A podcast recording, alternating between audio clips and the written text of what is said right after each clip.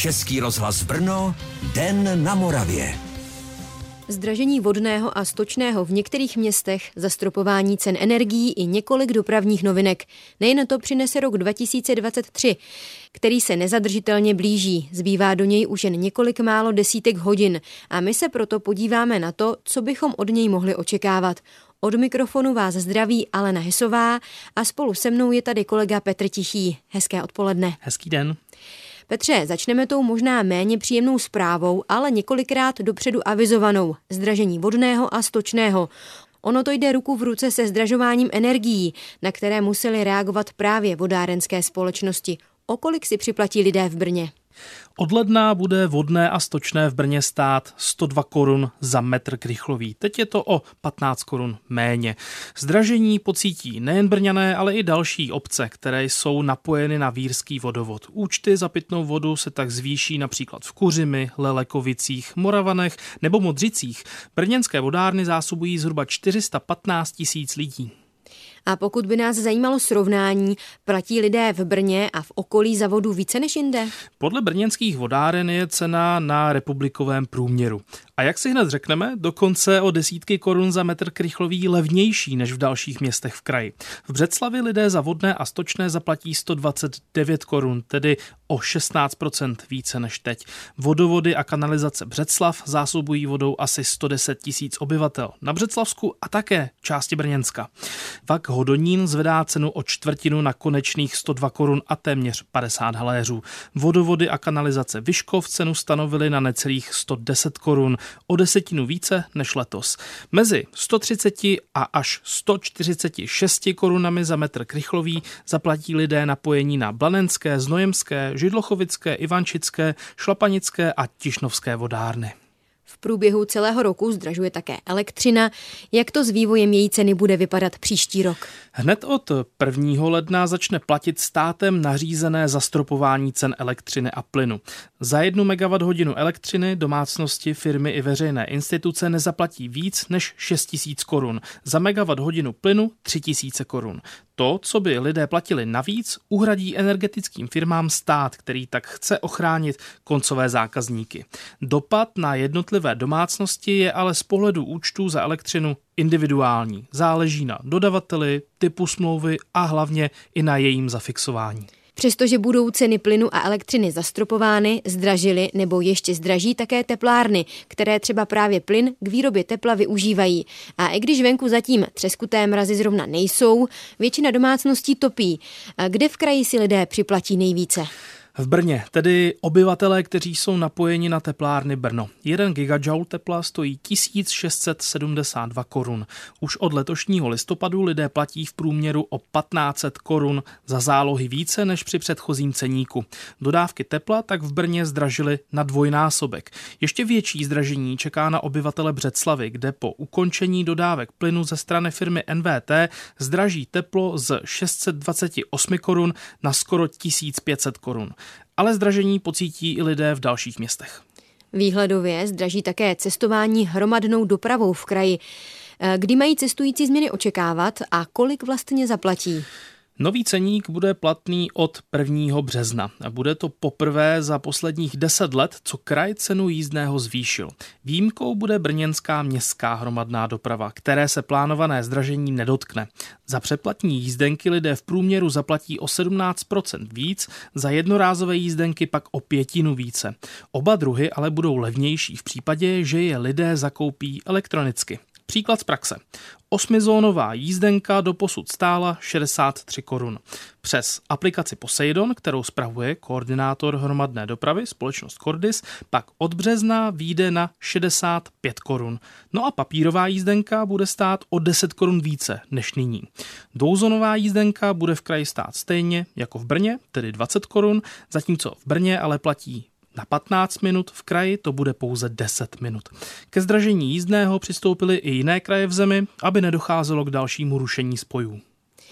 Na dražší bydlení a vyšší životní náklady reagoval stát i změnami sociální podpory. Jak přesně? Od ledna začne platit novela zákona o státní podpoře. A vzrostou například přídavky na děti o 200 korun. Změní se i podmínky pro získání příspěvku na bydlení. Zvýší se také životní a existenční minimum, od kterého se vybrané sociální dávky určují. Více lidí také dosáhne na přídavky na děti nebo porodné. Samostatnou kapitolou jsou důchody, které se v průměru zvednou o 825 korun měsíčně. Za celý letošní rok už stouply důchody v průměru o 2,5 tisíce korun díky třem valorizacím. Nově mají seniori také nárok na takzvané výchovné, to se týká příjemců starobních důchodů a konkrétně toho z rodičů, který převážně pečoval o dítě. No a za každé vychované dítě se zvýší důchod o 500 korun měsíčně. Z kraje roku začne platit další novela, která myslí tentokrát na všechny spotřebitele, měla by je lépe chránit. Příkladem můžou být nové podmínky pro uzavírání smluv po telefonu. Je to tak? Ano, tady dojde ke zpřísnění, kdy podnikatel má povinnost spotřebiteli vždy poslat nabídku v textové podobě, tedy e-mailem nebo dopisem. Smlouva navíc musí být potvrzena buď standardně podpisem papírového vyhotovení, anebo elektronickým způsobem, třeba e-mailem nebo SMS zprávou.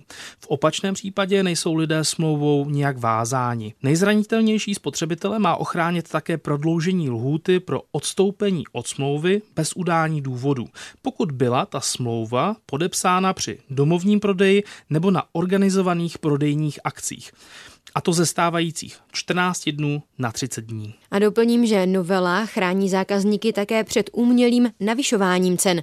Nově musí podnikatel informovat o nejnižší ceně, za kterou zboží po dobu 30 dní před slevou prodával. Některých posluchačů se bude týkat další plánovaná novinka. Tou je rozšíření počtu datových schránek. Automaticky ji dostanou 2 miliony držitelů živnostenského oprávnění a asi 200 tisíc právnických osob, které ji doposud nemají. Tady si dovolím upozornit, že se mezi ně počítají také zájmové spolky, bytová družstva a nebo společenství vlastníků bytových jednotek. Doposud ji povinně museli mít třeba úřady, dobrovolně pak jakýkoliv občan. Její zřízení je zdarma a lze skrze ní podávat například daňové přiznání, zažádat si o výpis z rejstříku trestů, do schránky chodí také informace z katastru a dá se skrz ní komunikovat s dalšími úřady, firmami, podnikateli nebo zákazníky. S Petrem Tichým rozebíráme očekávané změny, které se dotknou obyvatel kraje od roku 2023. Po písničce se budeme věnovat také dopravě nebo významným politickým, sportovním a kulturním událostem příštího roku. Český rozhlas Brno, Den na Moravě. Otevření hlavního tahu mezi Brnem a Znojmem nebo začátek prací na rozšíření dálnice D1 u Brna. Nejen to přinese nový rok. Od mikrofonu vás zdraví Alena Hesová. Spolu se mnou je tady kolega, redaktor Petr Tichý. Petře, bude se příští rok na Moravě řidičům jezdit lépe? V polovině roku by se měla znovu otevřít silnice 1 lomeno 53 mezi Znojmem a Lechovicemi. Ta se rozšíří a bude také bezpečnější díky novým křižovatkám. Krajší silničáři počítají také s dokončením obchvatu Čebína poblíž Kuřimy. Pozitivní zprávy ale nemám pro řidiče, kteří pravidelně jezdí po dálnici D1 na jihu Brna. Tam totiž chce ředitelství silnic a dálnic začít s rozšířením dálnice na 6 pruhů mezi nájezdy na a z D52 a D2. V úseku dlouhém 1,5 km se totiž nyní ve špičkách tvoří pravidelně kolony a kapacita dálnice tak není dostatečná. A právě práce silničářů zřejmě ještě více dopravu v místě zkomplikují. Úsek má být hotový až v roce 2026. Komplikace ale čekají v Brně i na ty, kteří pravidelně jezdí přes most v ulici Otakara Ševčíka. Rekonstrukce tamní části Velkého městského okruhu za 420 milionů korun potrvají dva roky. Ano a ředitelství silnic a dálnic plánuje pracovat také v Bauerově ulici, kde se rozšíří silnice podél brněnského výstaviště. Začít chtějí na jaře a hotovo má být zhruba do roka a půl. Když mluvíme o výstavišti, začnou práce na multifunkční hale, kterou tam chce město postavit. Zatímco areál výstaviště zcela jistě oslaví 95 let své existence, nad halou stále visí otazník. Letos město usilovně hledalo jejího provozovatele. Hala za skoro 4,5 miliardy korun s kapacitou pro 13 tisíc diváků sice nestojí, ale provozovatel je potřeba pro získání kladného stanoviska Evropské komise. Bez schválení veřejné podpory totiž podle města není možné s výstavbou začít. Stejně tak se nemůže městská firma Arena Brno vypořádat s platbami za pozemky, které kupuje od veletrhů Brno. Původně město o provozování haly jednalo s hokejovou kometou, nakonec opakovaně vypisovalo nové koncesní řízení. Stále se nikdo nenašel. Ne a proto město v prosinci oznámilo, že by halu měla provozovat už zmíněná městská firma Arena Brno, která měla multifunkční halu pro sportovní, kulturní a společenské akce původně pouze postavit. O dalším postupu by tak mělo být jasněji začátkem roku, kdyby město mělo dokončit jednání o úvěrech a dotacích. Takže definitivní rozhodnutí o startu prací na stavbě ještě nepadlo. A v Brně a vlastně i blízko výstaviště ještě zůstaneme a vrátíme se k dopravě, tentokrát k té hromadné. Eh, první cestující by se měli projet tramvajovým tunelem podél Žabovřeské ulice. A já se ptám, kdyby to mělo být? Tramvajový tunel by měl začít fungovat pro cestující podle dopravního podniku v Dubnu. Tramvaje se tak opět vrátí na páteřní linku číslo 1 z Pisárek dál do Komína, kudy nejezdí od loňského roku. Důvodem je výstavba části Velkého městského okruhu, kvůli které bylo potřeba původní kolejiště přesunout. A jelikož velmi zjednodušeně řečeno nebylo kam jinam koleje posunout, bylo potřeba prorazit 333 metrů dlouhý tunel ve skále. Práce v Žabořeské ulici ale budou nadále pokračovat až do roku 2024. Pojďme se ještě chvíli u tématu hromadné dopravy zdržet, zavítáme ale do Znojma, kde od 1. ledna začne jezdit nový dopravce, autobusy Karlovy Vary, které nahradí společnost Psota. Co nového to místním přinese? Budou zcela nové jízdní řády a upravené bude i vedení autobusových linek. Některé se sloučí, jiné budou zcela nové, třeba na Cínovou horu nebo městskou plovárnu v Louce, kde se staví nový krytý bazén. O víkendu bude také jezdit více spojů než nyní, no a měla by se zlepšit i návaznost na krajské linky z Brna.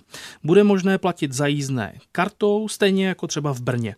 Cestující také budou moct nastupovat všemi dveřmi, což by mělo urychlit přepravu. A změny čekají cestující i po nasazení všech nových vlaků Morávia, které koupil kraj. Díky nim se zkrátí intervaly mezi některými spoji na linkách S2 a S3. A v příštím roce budou opět volby, tentokrát ale prezidentské, a to hned v lednu. A konkrétně 13. a 14. ledna. Případné druhé kolo bude 27 a 28. ledna. Po deseti letech tak končí funkční období na hradě prezidentu Miloši Zemanovi. Už na 7. ledna jsou naplánované dodatečné volby v Břežanech na Znojemsku, které se tam letos nekonaly. Nebylo zkrátka dostatek kandidátů. Když už se bavíme o kandidátech, bývalý náměstek brněnské primátorky Petr Hladík z KDU ČSL je kandidátem na funkci ministra životního prostředí. Jak to vypadá s jeho nominací? Podle šéfa lidovců Mariana Jurečky by mělo být jasno první lednový týden. Hladík měl po komunálních volbách nahradit bývalou ministrině Anu Hubáčkovou za KDU ČSL, která na konci října na svůj post rezignovala ze zdravotních důvodů. Nominaci Hladíka, který je také místo předsedou lidovců, ale zkomplikovalo vyšetřování kauzy privatizací domů v Brně, kterou prošetřuje policie. Ta navštívila i Hladíkovou kancelář. S policisty spolupracoval a z ničeho nebyl obviněn. Další krok je tak na vicepremiérovi Marianu Jurečkovi, který rezort dočasně převzal. V Brně se letos řešila před soudem například kauza Stoka, spojená s údajnou korupcí při soutěžení zakázek na radnici Brno Střed. Je už nyní jasné, jaké další se dostanou s jistotou příští rok před soudy? Z těch velkých a očekávaných na Moravě můžu zmínit pouze zahájení hlavního líčení u Setínského okresního soudu.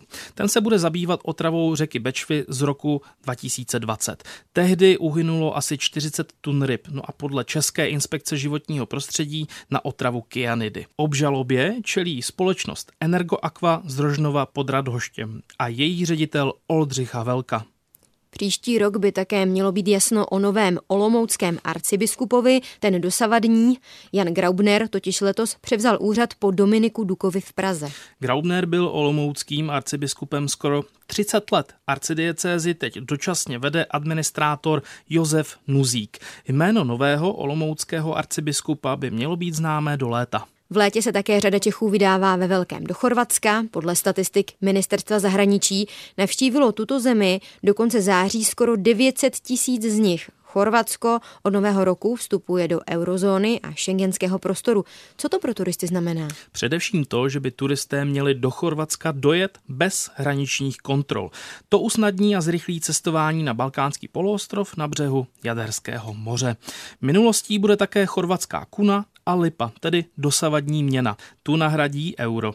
Pokud někomu kuny zbyly, třeba z letošní dovolené, bude je moct v Chorvatsku až do konce roku vyměnit. Můžou se fanoušci sportu z Jižní Moravy těšit na nějakou sportovní akci, kterou nebudou muset sledovat pouze v televizi, protože to na ní budou mít blízko.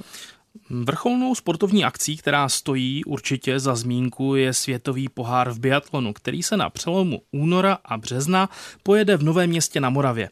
Na závody ještě před omezeními kvůli covidu jezdili desítky tisíc lidí a ti po dvouleté pauze se mohou opět vrátit a přijet fandit právě na Vysočinu. A ať neopomeneme ani kulturu, zavítá do regionu někdo známý, například z řad hudebních interpretů. Tady vypíchnu festival ve Slavkově u Brna v polovině července, protože přijede a asi si můžu dovolit říct legendární anglická kapela Deep Purple, která patřila v 70. letech mezi nejslavnější a nejúspěšnější rokové kapely na světě. Na festivalu je doplní americká formace Hollywood Vampires, pro některé už asi méně známá kapela, ale se zvučnými jmény, jako je herec Johnny Depp, kytarista Aerosmith Joe Perry a rocker Alice Cooper. A ještě doplním, že na brněnský Jazz Fest se vrátí kanadská hvězda, klavíristka a zpěvačka Diana Kralová. A na závěr připomeneme, že se příští rok bude také slavit. Uplyne totiž 100 let od doby, kdy začal vysílat Český rozhlas. S kolegou Petrem Tichým jsme vybrali několik událostí a změn, které můžeme od příštího roku očekávat. Do roku 2023 vám, milí posluchači, přejeme jen vše dobré. Příjemný poslech dalšího vysílání Českého rozhlasu Brno přeje ještě k tomu Alena Hesová. Český rozhlas Brno, Den na Moravě.